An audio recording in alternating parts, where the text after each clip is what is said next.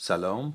من بهنام درخشان هستم و این که میشنوید اپیزود سی و نهم از مجموعه رادیو داستانه که در اردی بهشت ماه 1400 خورشیدی در کانال تلگرام رادیو داستان در Castbox و در بقیه اپلیکیشن های پادکست در دسترستونه. در رادیو داستان هر بار قصه ای از ادبیات ایران و غیر ایران رو می‌خونم و در پایان درباره نویسنده و خود قصه اگر عرضی داشته باشم کوتاه و مختصر صحبت می‌کنم. شما می‌تونید از سر لطف دیدگاه های خودتون رو در توییتر، اینستاگرام و Castbox رادیو داستان با من در میان بگذارید. همینطور در سایت هامی باش هر مبلغی که دوست دارید از این قصه خانی حمایت مالی بفرمایید. البته هیچ اجبار فنی یا اخلاقی برای اون وجود نداره. محفل قصه خانی ما رایگان بوده و رایگان هم خواهد ماند. ممنونم که میشنوید. به بقیه معرفی می‌کنید پیام می‌نویسید و حمایت مالی میفرمایید. بریم سراغ قصه این قسمت مرغدانی نوشته آقای محمد محمد علی.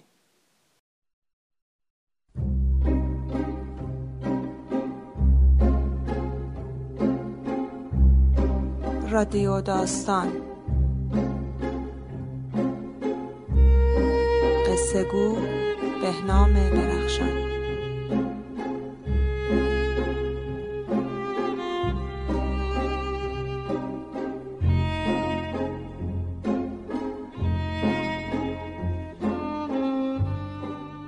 تلفن زنگ زد. کاشفی بود.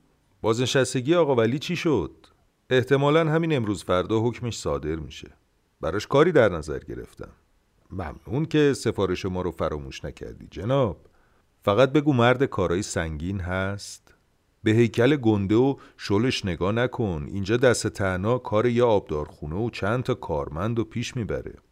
بعد از ظهر میام سراغش تا محل کار رو نشونش بدم. تو هم بیا. بهتر جلوی تو باش حرف بزنم. بعدم نمی آمد. مرغدانی و باقی را که به تازگی اجاره کرده بود ببینم. گاهی که به خواهش همسایه ها مرغ پرکنده می آورد می نشست و از تجهیزات مرغدانی و محوطه باصفای اطرافش تعریف می کرد. از درخت های میوه از حوز و آبنمای ساختمان اربابی ردیف شمشادها و خلاصه می‌گفت عین بهشت برین است. گوشی را گذاشتم صدا زدم آقا ولی آقا ولی. مثل همیشه تا بجنبد و شکم بزرگش را جابجا جا کند و بیاید جلوی در اتاق و بگوید فرمایش چند دقیقه ای طول کشید. درست مثل وقتی که کارمندها صدایش می‌زدند چای بیاورد یا پرونده ای را ببرد زیر زمین و به بایگانی برساند. همیشه می‌گفت چند تا کار هست که باید هر روز انجام شه. منم چشمم کور انجام میدم. حالا چند دقیقه دیرتر یا زودتر چه توفیری می‌کنه. انصافا میآمد و هر کاری بود انجام می‌داد. ولی مثل ساعتی که همیشه چند دقیقه عقب باشد. دوباره صدایش زدم. آمد. با پاشنه ی کفش خوابیده و لخلخ کنان. تکنانی خشکیده دستش بود. اول متوجه نشدم با عینکش چه کار کرده. فقط یک سفیدی دیدم. وقتی دید نگاهش می‌کنم همان وسط اتاق ایستاد پشت شیشه سمت چپ عینکش تکه کاغذ سفید چسبانده بود. با یک چشم درشت و مشکی نگاهم می‌کرد. معلوم بود که شب را درست نخوابیده. دسته ای از موهای پشت سرش بدخواب شده و رو به بالا شکسته بود. شانه هایش پهن و افتاده بود و همان کت راه راه و شلوار گشاد همیشه گیتنش بود. هیچ نگفت. فقط سرش را خاراند. از پسرش پرسیدم که تیمسار صدایش می‌زدیم. گفت شکر خدا همین دیشب نامش رسید. دعا و سلام رسانده. نوشته من حالاست که قدر پدر مادرم و می‌دونم و می‌فهمم. گفتم پس چرا دمقی؟ گفت با 20 سال سابقه خدمت و پای حقوق مستخدمی شکم پنج تا قناری هم سیر نمیشه. چه برسه به آدم. خواستم بگویم بازنشستگی را خودت تقاضا کردی. نگفتم. گفتم چرا این شکلی شدی پیر مرد گفت قوز بالا قوز سیمای این چشم قاطی شده اما شکر خدا اتصالی نکرده به این یکی. چیزی نیست خوب میشه. نظرش را درباره کار توی مرغدانی پرسیدم. گفت از خدایش است و چرا دلش نخواهد؟ مرغداری هم بد شغلی نیست. گفتم آقای کاشفی زنگ زد از همین امروز کاری برات دست و پا کرده. پوست صورتش جمع شده بود و چشم سالمش کوچک می نمود لبخندی بر گوشه لب داشت. چه همچین دست به نقد؟ انگار همین یکی دو ماه پیش بود که بهش سپردید. پشت میز طرف دیگر اتاق نشست. همچنان که مشغول ریز کردن تکه نان خشکیده بود گفت خدا پدرزنمو نیامرزه. بس که از ژاندارما چشم زخم دیده بود اصرار داشت که من نوکر دولت بشم. ولی من همیشه از شغل آزاد خوشم اومده. نوکر و آقای خودم. خودم و خودم. صبحها همین که فرصتی پیدا می کرد پشت میز آبدارخانه می نشست و برای چند کبوتر چاهی که جمع می شدن پشت پنجره اتاق ما نان خورد می کرد. بعد با مشت پر می آمد کنار پنجره و بیان که مزاحم کسی بشود همه را میریخت برای کبوترهایی که از گرسنگی به سقف آهنی کولر نک می زدند. برگشت به طرفم. من سله و قفس و سبد آهنی و بزرگ نمی‌تونم بلند کنم. یه وقت حکایت رو درباسی نباشه. گفتم این همسایه ما آدم بدی نیست ولی جایی هم نمیخوابه که آب زیرش بره. تو رو دیده اگه طالب نبود تلفن نمی‌زد.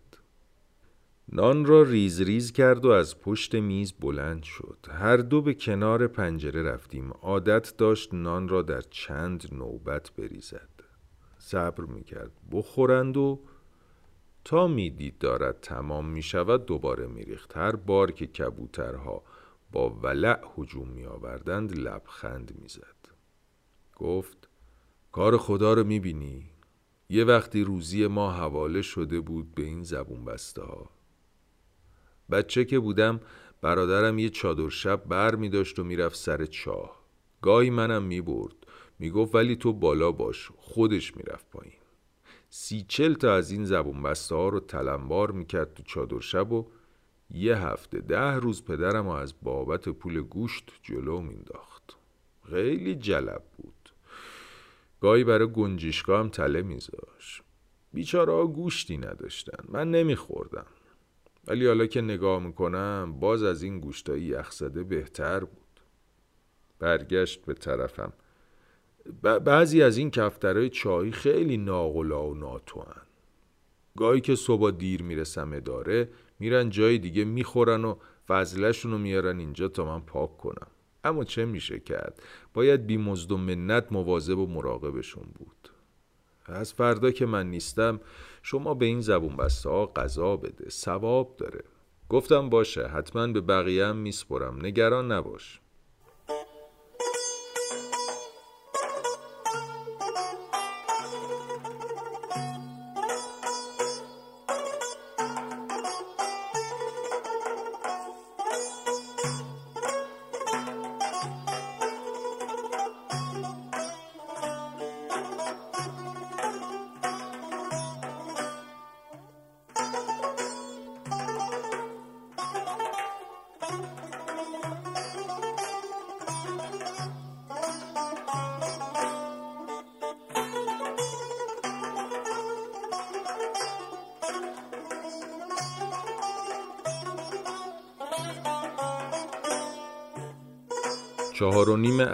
کاشفی آمد جلو اداره. آقا ولی روی صندلی عقب کنار کپه از شانه های خالی تخم مرغ نشست. چند جزوه و کتاب مرغداری هم اطرافش پراکنده بود. کاشفی آینه را میزان کرد و راه افتاد. گفت حتما چشم آقا ولی آستیکمات شده بله؟ آقا ولی عینکش را برداشت و شیشه طرفی را که کاغذ نچسبانده بود با سرانگشت پاک کرد. درد نمی‌کنه ولی مثلا این خط جدول خیابون هست. یا اون تیر چراغ برق. لبه هاشو کج و کوله می‌بینم. حالیم شکسته نیست. اما می‌بینم که شکسته است. یکی از آشناها گفت این کارو بکنم. اتفاقا از دیشب با همین یه چش راحت ترم بهتر می‌بینم. مثل اینکه همین یکی از اولش هم کفایت می‌کرده. خندید و پرسید مرغ دنیا که دیدبانی ندارن دارن؟ هر سه خندیدیم و کاشفی پیپش را که باز خاموش شده بود با کیسه نایلونی توتون به من داد. روشن کردم. بوی خوشی فضا را پر کرد. می‌دانستم هم قطارهای سابقش که هنوز در مرزها خدمت می کنند جین جین برایش میفرستند. پرسیدم که توتون را گران می‌خرد. گفت از وقتی که از خدمت بیرون آمده این چیزها را با رفقا معاوضه می کند ران و سینه می دهد کاپتان بلک معطر می گیرد گفتم خب بریم سر اصل مطلب. نگفتی برای آقا ولی ما چه کاری در نظر گرفتی؟ بالاخره ما هستیم و همین یه آقا ولی که چشم و چراغ اداره است. از خیابان پردرخت پشت دانشگاه با سرعت گذشتیم به طرف بالا پیچیدیم. کاشفی گفت یکی از کارگران به اسم زعیم دو روزه که نیمده سر کار. آقا ولی رو می‌ذارم جای زعیم. کار جمع و جوریه. شاید هفته ای بی سی ساعت بیشتر کار نداشته باشیم. آقا ولی عینکش را گذاشت و به پشتی صندلی تکیه داد. تا جایی که می‌دونم اگه علاقه به کار باشه کم و زیادش آدم رو خسته نمی‌کنه. ولی بالاخره یه جوری هم نباشه که آدم شرمنده یه زن و بچهش بشه. 20 ساعت در هفته بدون اضافه کاری. کاشفی گفت درآمد زعیم بد نبود. هر ماه یه مبلغی میفرستاد به دهاتش. هفته به هفته تو باغ میموند. تو هم مثل زعیم. اونجا کسی با تو کاری نداره. جای با صفاییه جای خوابم داری. درختاش به میوه نشسته. با صفاست تا بخوای درندشت. عین هو بهشت برین آقا ولی گفت زنم مریض شده. دو تا بچه کوچیکم دارم. مجبورم شبا برم خونه و صبح زود بیام. چه کنم؟ بچه ها عادت کردن که شبا خونه باشم. کاشفی گفت هیچ عیبی نداره. من از این جهت گفتم که اونجا رو مال خودت بدونی. آقا ولی سر و سینش رو جلو کشید این خیابونا می‌رسن به شمال شهر کاشفی گفت بله از سربالایی مالکابات که بگذریم سردر کاشیکاری و شیر و خورشید نشون باغ پیداست باغ آقا شجاع معروفه نشنیدی؟ آقا ولی گفت همیشه دلم می‌خواسته مدتی بالا شهر کار کنم راستی ببینم اونجا ماشین جوجه کشی هم دارید؟ کاشفی با سرعت از چراغ قرمز راهنما گذشت. از تقاطع چهارراه به سمت غرب پیچید. بله از تولیدات داخلیه. آقا ولی گفت این حرفها حالا قدیمی شده ولی پرسیدنش ضرر نداره. آیا جوجه کشی با دستگاه دخالت تو کار خدا نیست؟ بابت زود به عمل اومدن نطفه ها عرض می‌کنم. هم من و هم کاشفی زدیم زیر خنده. خودش هم خندش گرفت. ولی حدس می‌زدم به علت نفهمیدن نوع کارش بوده که این سوال را کرده. گاهی خجالت می‌کشید چیزی را که نمی‌دانست و ذهنش هم یاری نمی‌کرد زود و دقیق بپرسد. بعد مطلب دیگری را می‌کشید وسط و دوروبر آن میپلکید تا راهی بیابد. گفتم به قول خودت حکایت رودرباسی که نیست. اگه مایلی کار کنی همینجا درباره نوع کار و حساب کتابش سوال کن. من که دخالت نمی کنم علت داره. تو هنوز برای من همون آقا ولی تو اداره ای پدر تیمسار سعید خان دلیجانی. گفت گفتنش آسون نیست. تازه چه اهمیت داره؟ بعد همانطور که داشت یله می‌شد روی پشتی صندلی ادامه داد تخصص نداشتن بد دردیه. تو محله ما مستخدمی هست که حداقل هفته دو بار برای آشپزی مجالس عزا و عروسی دعوتش می‌کنن.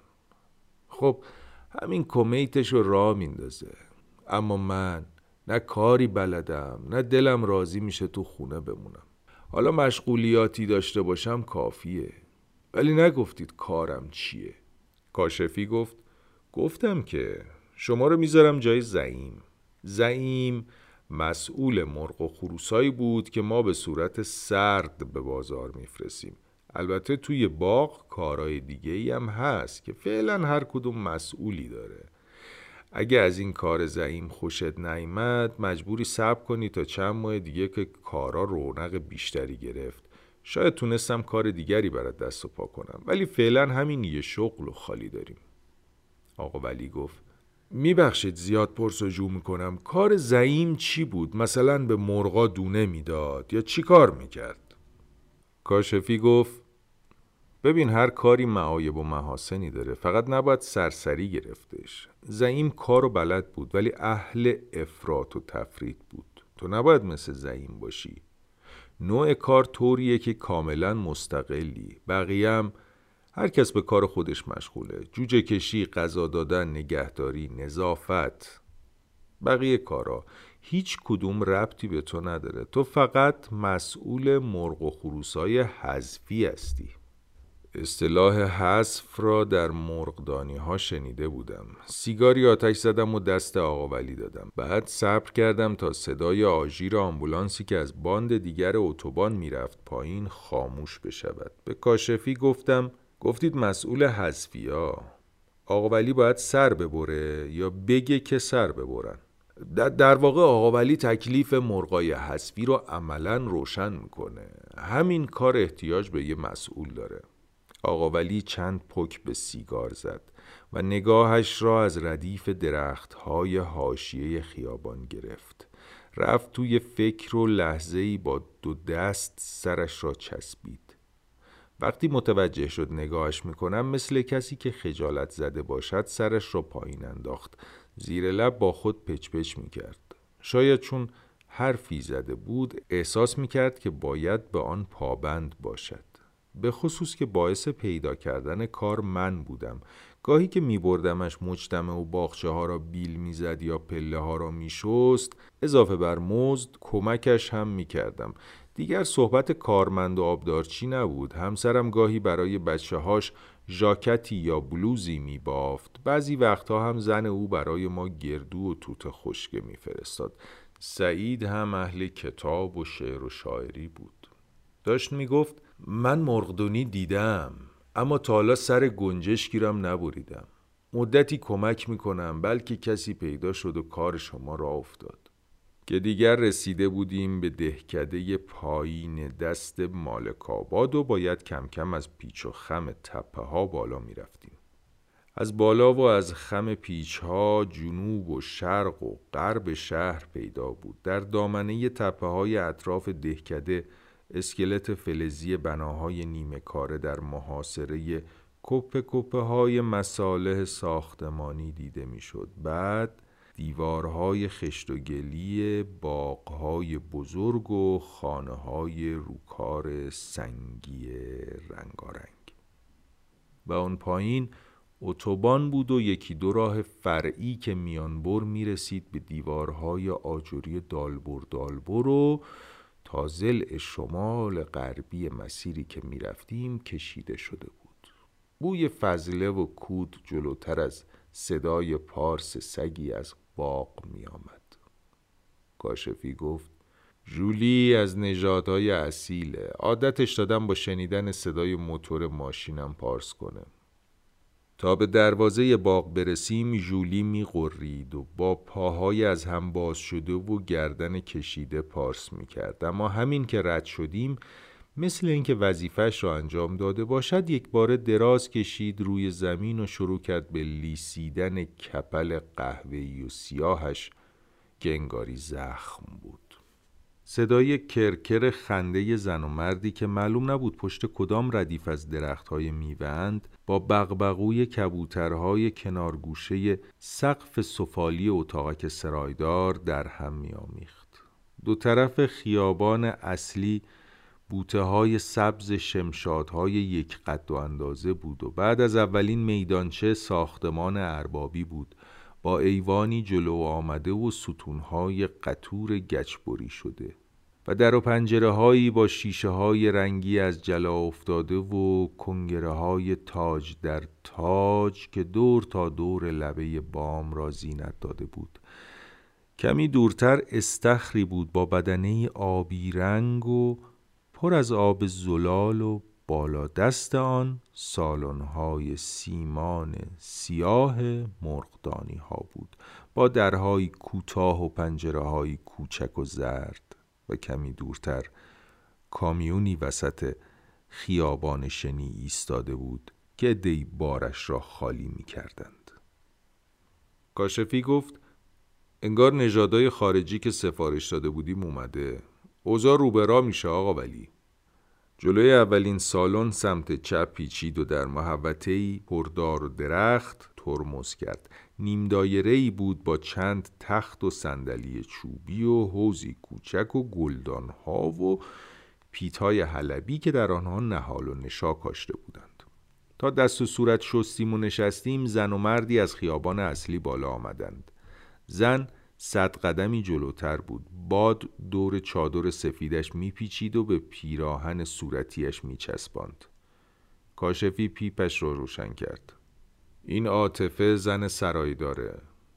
اون یکی سرکارگر. بقیهش هم خدا عالمه. عاطفه نزدیک ما که رسید پر چادرش را بالا گرفت و روی پیراهن تنگ و چسبیده به پاهاش کشید. به کاشفی و من سلام کرد. به بالای یقه باز پیراهنش سنجاق قفلی زده بود. کاشفی پرسید که نعمت الله کجاست و به چشمهای شوخ او خیره شد. عاطفه گفت همینجا بود انگار رفته بار خالی کنه. صداش کنم؟ کاشفی گفت یا تو یا نعمت الله یکی باید همیشه دم در باشید. حالا برو با ماست کمچربی دوغ درست کن بیار.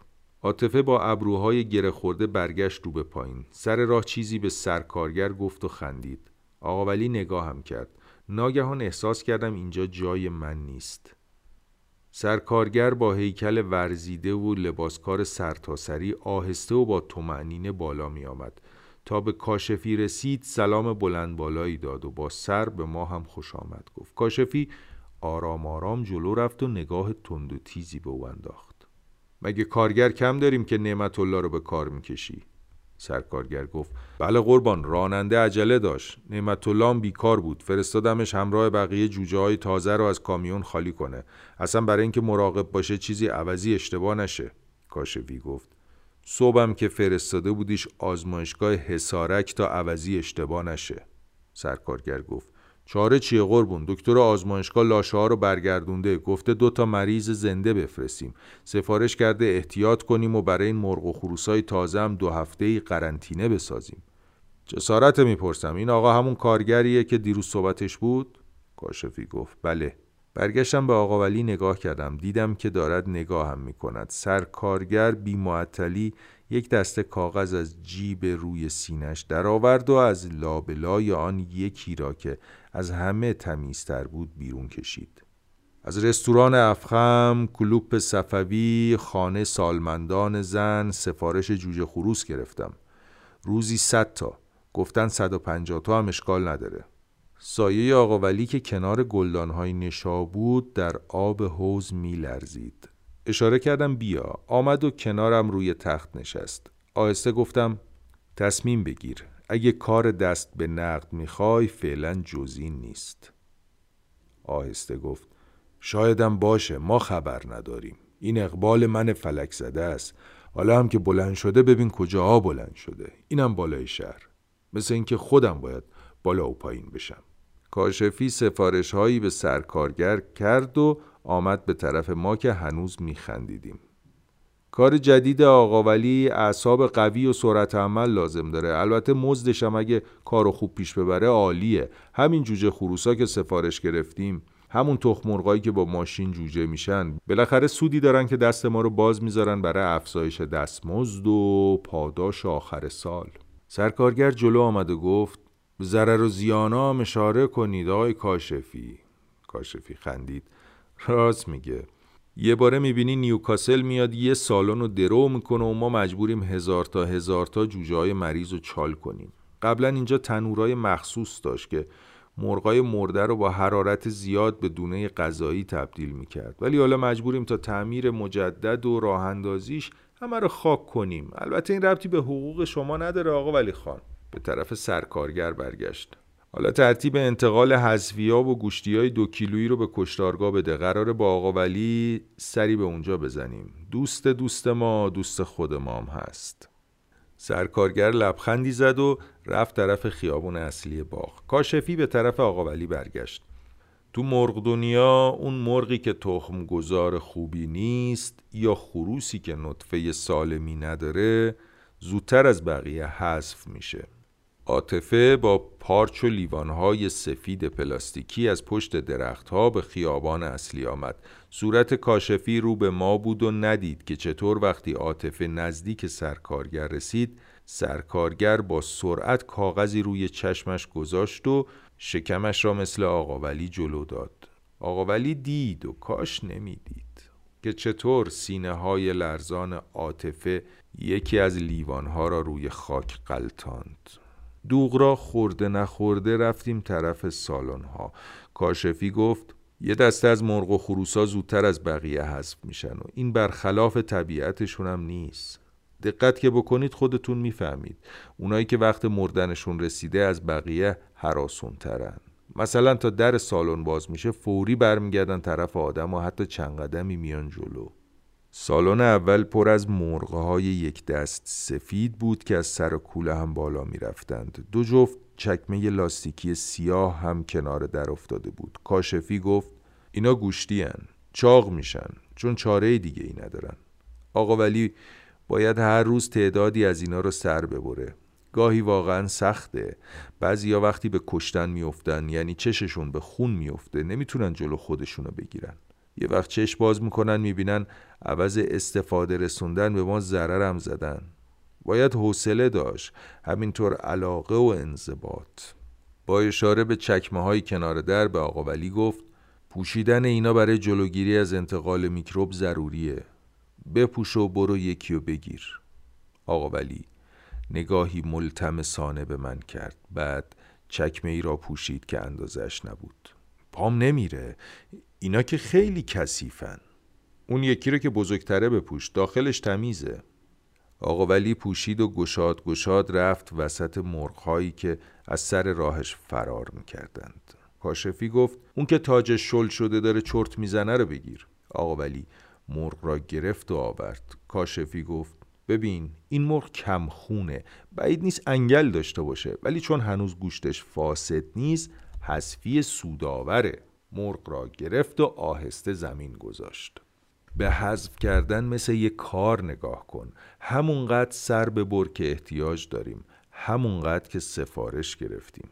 برگشت به طرف من و مثل کسی که بخواهد رازی را فاش کند آهسته گفت آقا ولی اینجا باید نه عاشق کارش باشه نه ازش متنفر. آدم کوکی. ربات. صبح وقتی که نزدیک کولر ایستاده بودیم وقتی به آقا ولی اطمینان دادم که مواظب کبوترها هستم او خاطره ای تعریف کرد از همسایه روبروییش که آن طرف حیات اتاقی اجاره کرده بود. دلم گرفت و تعجب کردم که چرا تا به حال به من نگفته بود. حدود دو ماه پیش آن همسایه به خانواده آقا ولی سپرده بود که در غیبتش به قناری های شابودانه بدهد. آنها فراموش کرده بودند. زن آقا ولی یادش نمی آمد کلید اتاق را کجا گذاشته و آقا ولی در جواب همسایه تازه از سفر آمده گفته بود خجالت زدم میشنیدم قناریا جیک جیک می‌کنن ولی یادم نمی اومد چی کار باید بکنم؟ کاش پسرم بود میسپردیم دستش. توی سالن بعدی به توصیه کاشفی همه چکمه پوشیدیم. رفتیم بالا سر یکی از ماشین های جوجه کشی. کاشفی از سبدی که کنار ماشین بود سه تا تخم مرغ برداشت. گفت دولت از مرغدانیا حمایت می‌کنه. تازه است بخورید. تخم ها هنوز گرم بودند. شکستیم و من و کاشفی سفیده و زرده را مخلوط سر کشیدیم. توی تخم مرغ آقا ولی لکه خون بود نخورد. خم شد و به جوجه خیره شد که تازه سر از تخم درآورده بود. جوجه با شتاب به طرف محفظه شیشه دستگاه میدوید. کاشفی گفت رسما که وارد کار شدی خودت معنی چیزایی رو که گفتم می‌فهمی. خلاصه اینکه باید مرغایی رو که قابلیت تخم گذاری یا گوشتی شدن دارن شناسایی بکنی. حذفیارم کنار بذاری. ما همشون رو با حلقه های رنگی دور پاشون می‌شناسیم. اون یکی رو نگاه کن. همون خروسی که تاج برجسته داره. شمارش 235 آقا ولی عینکش را برداشت و با انگشت دو گوشه چشمش را پاک کرد. من قبل از اینا باید به این شغلا فکر می‌کردم. نه حالا سر پیری. با دهانی نیمه باز و سینه خالی شده از نفس کتش را در آورد و به دستش گرفت. کاشفی گفت اتفاقا بد نیست همین امروز مشغول شی. دو روزه که برنامه ما به هم خورده. حالا که اومدی برای دستگرمی هم که شده چندتایی سر ببر. مرغای گوشتی این هفته رو تا حالا باید میفرستادیم بازار. آقا ولی نگاه هم کرد و آمد که کتش را بدهد دستم. کاشفی خندید. سالنش جداست عجله نکن. چکمه ها را کندیم و بیرون آمدیم. کارگری کف کامیون را جارو می‌زد. چند نفر دیگر هم با قفس های توری مرغ و خروس ها را جابجا می کردند. همه به احترام حضور کاشفی لحظه ای دست از کار کشیدند. پشت کامیون فضای باز و بیش مانندی بود که چند جایش در کرتهای کوچک و بزرگ سبزی و سیفی کاشته بودند. بوی می آمد. دماغش را جمع کرد و خاراند و من به زبان آمدم که چه بوی بدی کاشفی گفت همه مرغدانیا بو میدن هر چقدر سبزی و سیفی میکاریم چون محل قدیمیه بازم بتونش بو میده بوی همین خون و کسافت مرغا و خروساست عادت می‌کنید. حالا بریم کشتارگاه. کپه خاکره و پوشال را دور زدیم. برگ بیشتر درخت های آن قسمت از بیابی خشکیده بود و آشیانه پرنده ها بر شاخه های بلند چنار لخت و بیحفاظ می نمود لکه ابری مثل لحافی زخیم از پر در آسمان خودنمایی می کرد گاهی با نسیمی که میوزید شاهپرهای قدیمی از قفسهای اسقاطی بیرون میریخت و معلق می‌شد در هوا. کمی جلوتر چند بوغلمون و دو کلاق کنار کپه های ماسه و گوشماهی میچرخیدند و گاهی به زمین نک می‌زدند.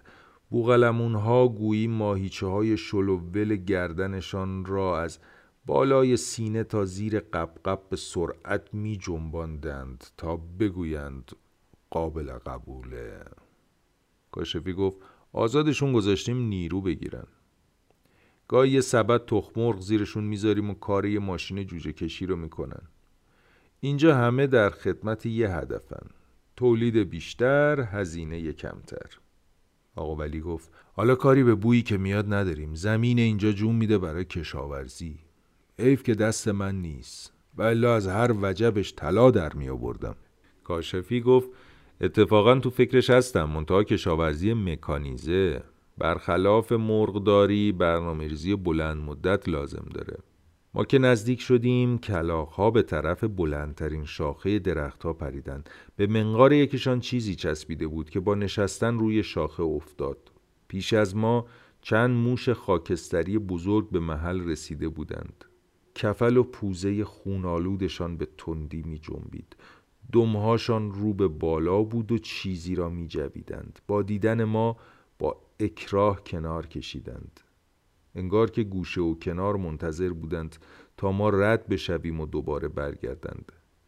جلوی ما گردن خونالود مرغی بود که تازه گوشتش را جویده بودند. پشت کپه ماسه و گوشماهی چند قطره دیگر گوشت از خاک بیرون افتاده بود. کاشفی پیپش را روشن کرد. می‌بینی آقا ولی این کارگرای بیانضباط اونقدر زمین رو چال نکردن که جک و جونورا نتونن نک بزنن. چاره ای هم نیست. باید صبر کنیم تا تنورای مخصوص تعمیر بشن. ولی نباید با نیمدن یه کارگر گوشتای قابل مصرف به این روز بیفته. باید به هر قیمت که شده رسون به محتاجش. وقتی ما ته سفره رو میتکونیم برای مرغا یا یه بندنگوش نون رو از رو زمین برمیداریم و روی چشم می‌ذاریم معنیش جلوگیری از اصرافه آقا ولی خندید. این شکم من از حیف که سر سفره غذا میگم اینقدر بزرگ شده. ای زن و بچم نخوردن من گفتم حیفه و خوردم. آن طرف نارونها دو گاومیش با شاخهای برگشته و سرهای خم شده به جلو علف میچریدند یکیشان که گاهی ماغ می‌کشید یک بار دستهایش را بلند کرد. روی کمر آن دیگری گذاشت. کاشفی گفت قدیم اینجا گاوداری مجهزی هم داشته. آقا شجا تو این کارا نابغه بود. نابغه بین المللی که حتی از اعراب زمین می‌خرید و برای اسرائیلیا مرغدونی و گاوداری میساخت. این باغ بعد از فوتش مدتها بلا استفاده موند. تا اینکه من اجاره کردم. منم که هنوز فرصت نکردم به همه جش رسیدگی کنم. این سرکارگر و سرایدارم با وجود سابقه ای که دارن دل نمی سوزونن. اگه از ترس سالی ما حقوق و مزایاشون نبود تا حالا صد دفعه اخراجشون کرده بودم. صدای بگومگوشان از پشت سر می آمد سرکارگر همراه مرد لاغرندامی به ما رسید. مرد موقع راه رفتن کمی پایش را می‌کشید و شانهش را جلو می‌داد. مثل میرابه ها پیراهن بلند و بیعقه تنش بود و یکی از پاچه های شلوارش را تا زیر زانو بالا زده بود. عاقل مردی بود آفتاب سوخته با ریش چند روز نتراشیده. سرکارگر نزدیکتر آمد. آقا از دست سر به هوایی این نعمت الله خسته شدم. چل تا از مرغای تخمی رو اشتباهی گذاشته تو کشتارگاه. میگم چرا حواستو جمع نمی کنی مثل سگ پاچمو گرفته که بیا بریم پیش آقا. خب این آقا. نعمت الله گفت آقا از این کارگرا بپرس. همه می‌دونن من آدم دروغگویی نیستم. خودش گفت. این چهار تا قفس رو ببر کشتارگاه. نگاه کردم دیدم گوشتی نیستن. نکردم در جا بگم اشتباه می‌کنی. حالا که می‌پرسم چرا به ارباب ضرر می‌زنی خودشو زده به کوچه علی چپ. دست پیش گرفته پس نیفته. با زعیم بخت برگشتم همین بازی ها رو در آورد که به اون روز افتاد. کاشفی گفت خسته شدم. واقعا از دست شماها خسته شدم. چرا همیشه مثل سگ و گربه به هم میپرید؟ نعمت الله گریش گرفت. آقا به خدا به اینجام رسیده. یه روز بیا بشین سفره دلم رو باز کنم. اینجا هیچی سر جای خودش نیست. صد رحمت به گذشته. کاشفی گفت حالا به جای گریه زاری جلو مهمونای من برو مرغای تخمی رو برگردون سر جاش. شما هم دوتا کارگر بفرست بالا. برگشت به طرف آقا ولی. ببین آدم ناچاره با چه کسایی سر و کله بزنه. تازه این یه چشمش بود. مرتی که سر چل سالگی رفته یه دختر بچه گرفته. چند سال باهاش بغبغو کرده. حالا که دیگه کاری ازش بر نمیاد دختره شده بلای جونش. هیچی سر جای خودش نیست. آقا ولی گفت شما خودتون سابکارید می‌دونید این بیچاره تقصیری نداره زن بچه سال گرفتنش یه طرف ولی تو کار شده مثل قاب دستمال آبدارخونه سالن کشتارگاه بر لبه خاکی دره سرسبزی بود که امتدادش به سالن‌های مرغدانی می رسید. جای دو پنجه بزرگ خونی به بالای دیوار سیمان سفیدش نقش بسته بود. انگار که مرد بلند قامتی با دستهای گشوده از هم و پنجه های خونی محکم زده باشد به دیوار. انگشت ها از هم فاصله داشت و در فاصله دو پنجه خونی با خطی خانا نوشته بودند یادت به خیر زعیم. و کنارش پرنده کوچکی دیده می‌شد که با زرافت منحنی بالش ترسیم شده بود آقا ولی هم دید و سر تکان داد می‌خواستم از احوال زعیم چیزی بپرسم و نپرسیدم مبادا که تو ذوق آقا ولی بخورد مرغها و خروسها روی کف صاف و سیمانی سالن از سر و کوله هم بالا می رفتند. گوشه و کنار دانه هایی بود که بخورند و آب دانه های که از جدارش بالا بروند. کاشفی گفت داره دیر میشه. چکما رو بپوچ و دست به کار شو. پیشبند به اون میخ گوشه سالونه. چاقو هم کنار بشکه آب اونم قیف مخصوص. بردار برو لب چاله فاضلاب. تا مشغول بشی کارگرای پرکن و شکم خالی کنم پیداشون میشه. چکمه های بلند و خونی تا بالای زانوی آقا ولی رسید. آستین پیراهنش را بالا زد و از وسط مرغها و خروسها به انتهای سالن رفت. با اکراه بند پیش بند مشکی را به گردن انداخت و نخ دو طرف را به پشت کمرش گره زد و آمد جلوی ما ایستاد. خواستم بخندم که به ابروهایش چین افتاد. نوک چاقوی دست شاخی را آرام آرام به دهنه چکمش می‌زد.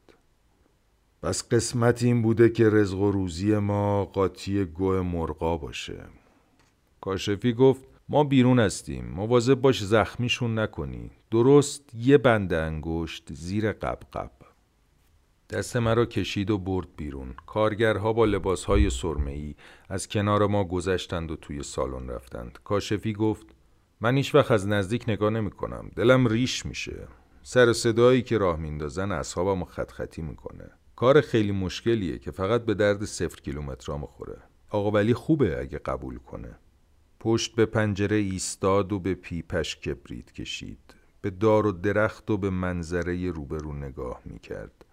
آقا ولی وسط سالن تیغه براغ چاقو را آرام آرام و ریز به پشت ناخونش می‌کشید.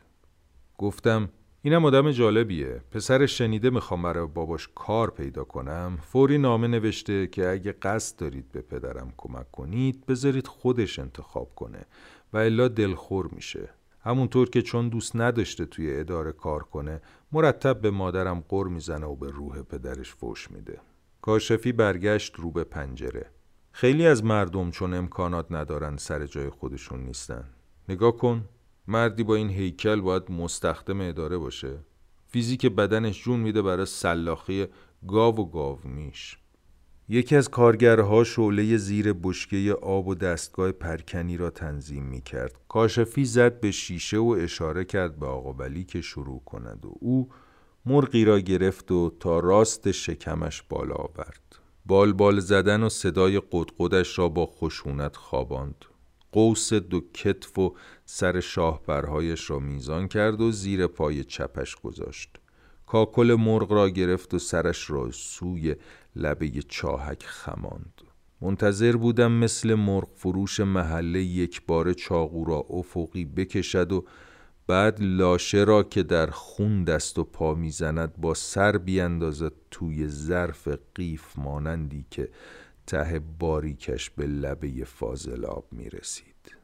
بعد یکی از کارگرها مرغ را بردارد و توی بشکه آب جوش فرو بکند داغ داغ و آبچکان بگذارد روی دستگاهی که پروانه هاش به سرعت دور خود میچرخند. کارگر دیگری هم دل و جگر و تودلی های مرغ را بشوید و خیس خیس بگذارد توی کیسه نایلونی که حالا چند تایش را آماده کرده بودند. همه به آقا ولی چشم دوختیم. و او بالای سر مرغ خم شده بود. چاقو را گذاشته بود یک بند انگشت زیر قبقب و نگاهش می‌کرد. کجاها بود و چه ها می‌دید خدا می‌داند. کاشفی گفت چرا اینقدر لفتش میده؟ هر دو رفتیم بالا سر آقا ولی. او انگار که با دیدن من از خواب بیدار شده باشد. لبخندی زد و مرغ را رها کرد. مرغ از پیش پایش گریخت و با قدقدهای بلند پر کشیده به طرف انتهای سالن. خروسی زد زیر آواز و به طرفش دوید. آقا ولی گفت هنوز دستم به فرمون نیست. شاید از فردا صبح شروع کنم. خجالت زده بود. کاشفی چاقو را برداشت و داد دست کارگری که کیسه های نایلونی را آماده می کرد. بیا شانست گفت. این بابا تو زرد از آب در اومد. این دفعه خلوازی در بیاری اخراجی. آقا ولی پیشبند را باز کرد و به کارگر داد. عینکش را برداشت و صورتش را جلوی شیر ظرفشویی شست و به کارگری نگاه کرد که حالا داشت ساعت و انگشتری طلایش را به کارگر دیگر می سپرد. من هم لحظه ای خیره دماغ نکتیز و چشمهای ریز و سرخ کارگر شدم. که عجیب شبیه خروس لاری و جنگنده بود. هر سه بیرون آمدیم. کاشفی به کارگر اشاره کرد که شروع بکند و او خروسی را گرفت و چاقو را زیر قبقبش کشید. با دیدن چشمهای منتظر کاشفی تنه خروس را انداخت زیر پیشخان و سرش را پرت کرد طرف شیشه پنجره و قاه قاه خندید. من و آقا ولی ترسیدیم و او مشغول کار شد. کاشفی گفت یادش به خیر زعیمم گاهی یادش می‌رفت نباید سر را از تن جدا کنه. اولین بار از شدت هیجان سر مرغ و پرت کرد رو به بالا و لامپ سقف و شکست. مثل کسی که خاطره را بازگو می کند ادامه داد من خوشم نمی اومد اما وقتی می‌خوند صداش توی این دره میپیچید. کارگرا دست از کار میکشیدند. تفلک این آخریا ساکت شده بود. نباید سر به سرش میذاشتن. این سرکارگر پدر سوخته زن و بچهش رو خیلی اذیت کرد. خب داره غروب میشه. رفت توی سالن و خروس سربریده را که جدا از بقیه افتاده بود توی کیسه نایلونی گذاشت و بیرون آورد. داد دست آقا ولی و گفت که میهمانش باشد. آقا ولی قبول نمی کرد با اصرار کاشفی پذیرفت.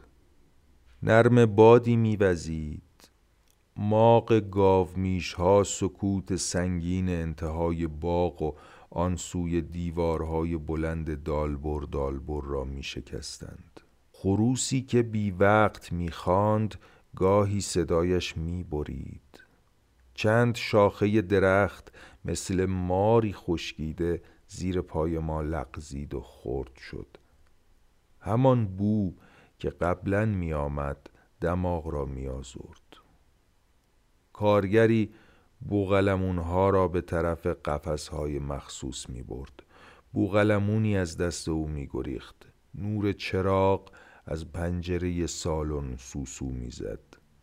لامپ پرنوری که بالای حوز آویزان بود چشمک می‌زد.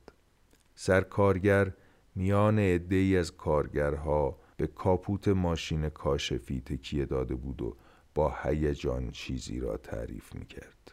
کاشفی گفت بگو حقوق باشه برای هفته بعد. به آقا ولی گفتم بیا شام مهمون من باش. گفت ها آها نمک پرورده ایم. اگه داری یه سیگار به من بده. سیگار را آتش زدم و خوب نگاهش کردم. گفت فعلا به کارمندای اداره نگو که کار گرفتم. کاشفی گفت برو بپرس ببین با کدام یکی از کارگرها هم مسیر هستی. بعضیا ماشین دارن. ماه در استخر ریز ریز شده بود و مثل براده های نقره روی هم می لغزید سرستون ها و کنگره های امارت اربابی همچنان سنگین و خاموش می نمود نزدیک دروازه باغ کاشفی بوغ زد. سگ پارس کرد و نعمت الله از پشت پرده جلوی اتاقش بیرون آمد. دمپایی صورتی زنانه پاش بود و از عاطفه خبری نبود. کاشفی گفت فردا اول وقت بیا پیشم ببینم چه مرگت شده. همین که از در باغ آمدیم بیرون برگشتم یک بار دیگر آقا ولی را ببینم. عینکش را برداشته و دنبال ماشین میدوید.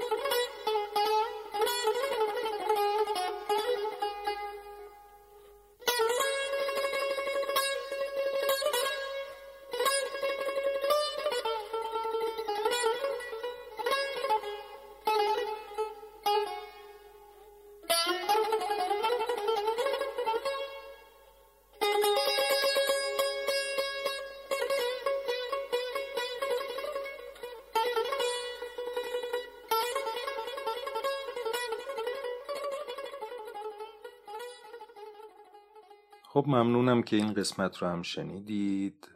به روال تازه رادیو داستان در پایان هر قصه صحبت های کوتاهی رو درباره نویسنده البته خیلی مختصر و گذرا عرض خواهم کرد. جناب آقای محمد محمد علی زاده اردیبهشت سال 1327 ایشون زاده تهران هستند. خیابون مولوی. از دوران دبستان و دبیرستان ذوق هنری خودشون رو نشون دادن در دبیرستان می نوشتن بازیگری رو تجربه می کردن. در مسابقات روزنامه نگاری مدرسه برنده میشن و از دست زنده یاد خانم فرخرو پارسا جایزه می‌گیرن. دوران سربازی رو عضو سپاه ترویج آبادانی بودند در غرب کشور.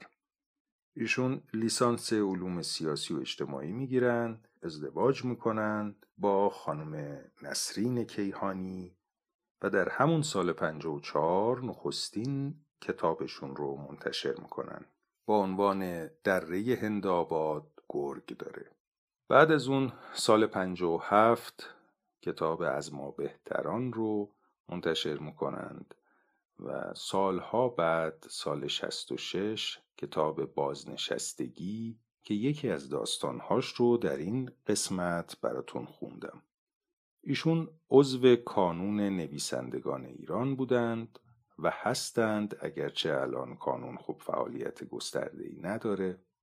سال 1356 به عضویت کانون نویسندگان ایران در اومدند و سال 58 هم شدند بازرس مالی کانون. پس از انقلاب ایشون سردبیری فصل نامه برج رو دارن توی کارنامهشون و جلسات داستان نویسی پنج شنبه رو با نویسندگانی مثل زندیات هوشنگ گلشیری تشکیل میدن. همینطور جلسه شاعران سهشنبه به همراه اعضای دیگر کانون مثل محمد مختاری زندیات محمد مختاری. سه رخداد رو در زندگی ایشون خدمتون ارز می‌کنم. سال هفتاد و سه یک نامه متن مشهوری منتشر شد با عنوان ما نویسنده ایم که یکی از نویسندگان اون متن آقای محمد علی بودند. دو سال بعد تقریبا سال 1375 در اتوبوس معروف ارمنستان بودند که با هدف کشتن نویسندگان و اعضای کانون نویسندگان اتوبوس دستکاری شده بود و به مقصد نرسید. اما خب این ترور هم خوشبختانه تا حدود زیادی نافرجام بود.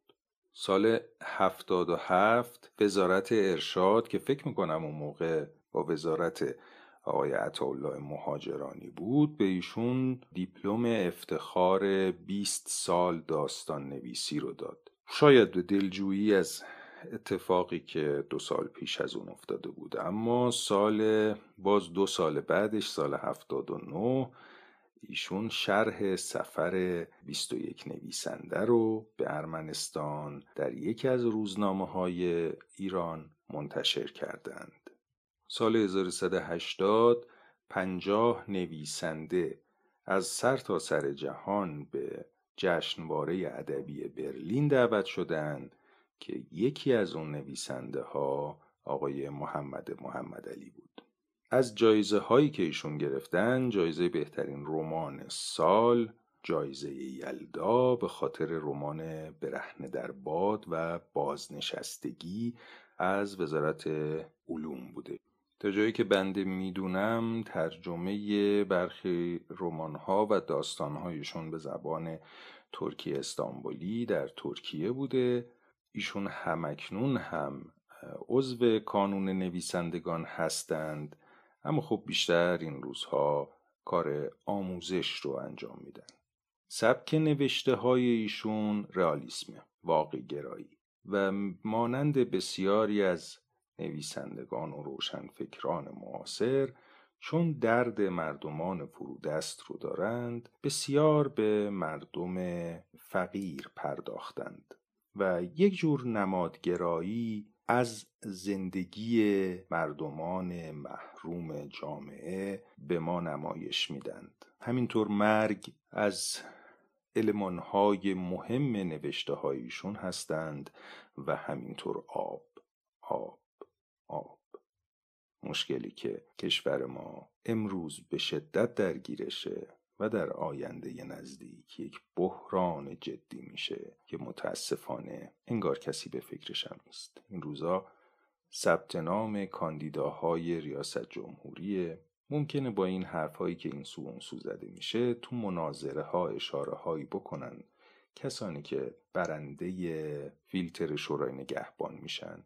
اما من نشنیدم هیچ کدام از کاندیداهای مطرح تا امروز در سخنرانیاشون در گفتگوهاشون اشاره ای به مسئله آب کرده باشند انگار نه انگار که جدیترین بحران پیش روی کشور ما آب هست. جدیترین بحران این روزهامونم که بیماری همهگیر کروناست جایی در گفتگوهای آقایون نداره. چه برسه به بحرانهایی که خواهند آمد. بگذاریم. بریم سراغ داستان. داستان مرغدانی. بنده پیشتر عرض کردم نه قصد نقد ادبی دارم نه قصد واکاوی یا خانش دقیق و تکنیکی یک داستان آنگونه که منتقدها بلدند. خیر بنده داستان رو می‌خونم با حال و هوایی که تو ذهن و قلب خودم هست خوشحالم که بعضی از دوستان با من هم نوا هستند. نکات رو با هم مرور می‌کنیم. بنده اینجا میگم و دوستان در جاهایی که میشه پیغامی گذاشت که من بتونم پاسخ بدم مثل کانال تلگرام رادیو داستان مثل اینستاگرام مثل توییتر یا Castbox همراهی میفرمایند و دیدگاهشون رو درباره قصه به بنده میگن. آقا ولی آقا ولی در اداره ای آبدارچیه روزگار رو به سختی میگذرونه اما خوب میگذرونه. با زن و بچه های کوچیکش جایی از این شهر درندشت داره زندگی می‌کنه. یه پسرش سربازه فربه و تنومنده کمی تنبل درخواست بازنشستگی داده و پذیرفته شده. خب حالا دنبال شغله. کارمندا که دوستش دارن این اونور سپردند همسایه یکی از کارمندا براش کاری پیدا کرده. توی مرغداری. یه روز میاد سراغشون میبردش اونجا کارشون رو نشون بده. معلوم میشه که کار آقا ولی اینه که لابلای مرغ ها قروس ها بچرخه. اونایی رو که می‌بینه ممکنه از مریضی بمیرن حالشون خوب نباشه. سریع سرشون ببر و بفرستن به حالا رستوران ها یا جاهایی که قرارداد دارن. پیش از اینکه آقا ولی بره اونجا یا آقای اونجا کار می‌کرده به نام زعیم که داستان اگرچه سراحتا به ما نمیگه. اما متوجه میشیم که دیوانه شده شیدا شده.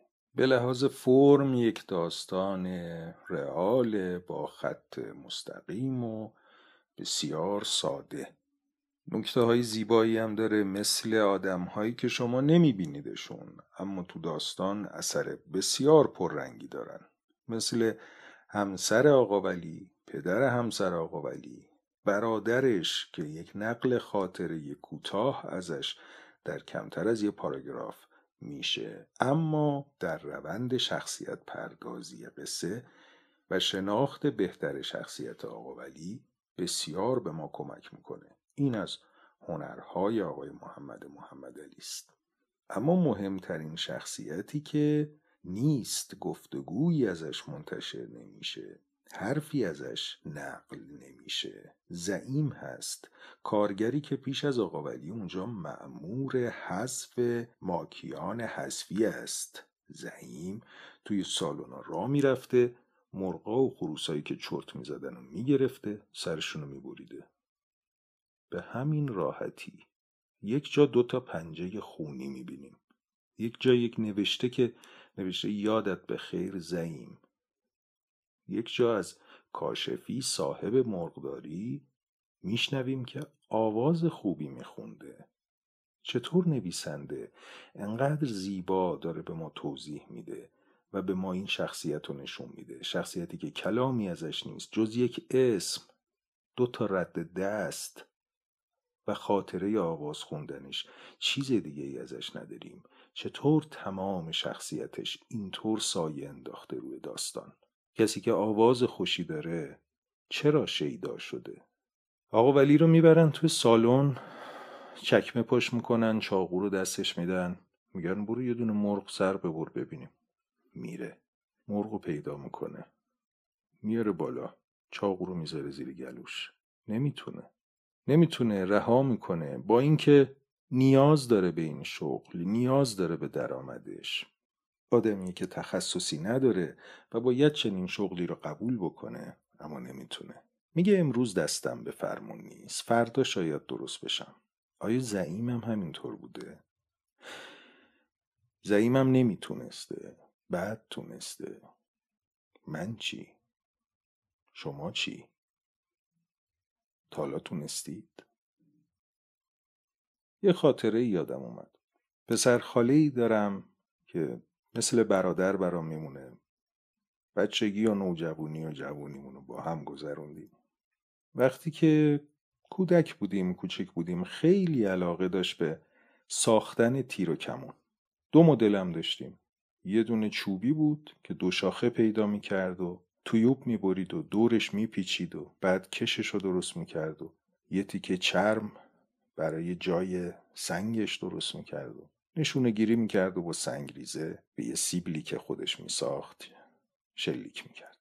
خیلی هم ای شده بود دیگه تو ساختش. یه مدلم بود که با سیم درست می‌کرد. سیمای مسی و کشهای قیتونی. تو اونم ای شده بود. با سیمای نازکتر شماره پایینترم تیرهاشو میساخت. یه هفت درست می‌کرد و مینداخت توی کش و هدف. اما از همون بچگیش خیلی علاقه من بود به حیوونا. نشده بود حیوانی رو بزنه. یه بار خیلی اتفاقی تیرکمونش رو می‌کشه و می‌خواد که شاخه درخت رو بزنه تیر رها میشه و یک گنجشک میافته پایین. هراسون و ترسون گنجشک و دستش می‌گیره تیر توی چشمش خورده بوده. خیلی ناراحت دوید و اومد در خونه ما. من صدا زد. شاید فکر می‌کرد من دو سال بزرگترم شاید شجاعترم شاید واردترم. به من گفتش که این داره درد می‌کشه سرشو بکن. گفتم چی؟ گفت سرشو بکن. فکر می‌کنم قیافه ما دوتا بچه نه ساله ده ساله دیدن داشت. چطور ترسیده بودیم و چطور نگران اون گنجشکی بودیم که اتفاقی این بلا سرش اومده بود. همسایه ما که مرد جوونی بود رد می‌شد. حال روز ما رو دید وایساد که چی شده. شرح ماجرا رو که برش گفتیم گنجشک رو گرفت و اون کاری رو که آقا ولی باید می‌کرد کرد. ما دو تا بچه خیلی ناراحت شدیم. تو سکوت شروع کردیم به قدم زدن. پسر خاله من دیگه هیچ موقع تیر کمون نساخت. شاید اگه من اون روز اون کارو می‌کردم حالا به جای زعیم داشتم توی مرغ دنیا آقای کاشفی مسئولیت مرغهای حذبی رو عهده می‌گرفتم. نمی‌دونم. خوشحالم که اینطور نشده. برگردیم سر قصه. وقتی آقای کاشفی می‌بینه که آقا ولی ما توان انجام این کارو نداره یکی از کارگرها رو چاقو به دست میفرسته. میگه این دوستمون تو زرد از آب در اومد شما برو. میره توی سالن مرغو می‌گیره. از شدت هیجان چنان می‌بره که سر مرغ کامل از تنش جدا میشه. پرتش می‌کنه توی شیشه. می‌خواد سریع از خودش دورش کنه و خنده عصبی بلندی می‌کنه. تمام اینا نکته از نکته انجام اولین جنایت اولین نمی‌دونم مفهوم گناه و اینجا به کار ببرم یا نه. آقای کاشفی همونجا میگه که زعیم هم همینطور بود. اولین بار که سر مرغ رو کند کامل برید و سر و پرت کرد و یکی از چراغها رو شکوند من اگه جای آقا ولی بودم احتمالا تو همون لحظه تصمیم می‌گرفتم که اما آقا ولی انگار هنوز مردده بین معیشت بین سختی زندگی خودش و خانوادهش و به دست آوردن یک کمک خرجی انگار مردده. اما آخر داستان تصمیمشو می‌گیره. میدوه دنبال ماشین. نمیمونه که با کارگرا بیاد. نمیمونه که برای فردا خودشو مهیا کنه. و این نقطه عطفیه. به نظر من قله داستان آخر داستانه که آقا ولی تصمیم می‌گیره سختی و فقر زندگیش رو میپذیره اما کار زعیم رو نه. کاری رو که به شیداییش می‌رسه. ازتون ممنونم که تا اینجا با بنده بودید شنیدید قصه رو صحبتهای من کمترین رو. منتظر پیام هاتون هستم تا دیدگاه مبارک و شریف شما رو هم بشنوم. اینکه داستانهای دیگه ای که از آقای محمد محمد علی خوندید رو بفرمایید تجربیاتتون رو از خوندن اون داستانها و برداشت هاتون رو از اونها. براتون آرزوی تندرستی، شادی، آرامش و همه چیزای خوب رو دارم. ممنونم که میشنوید. ارادتمند شما به نام درخشان.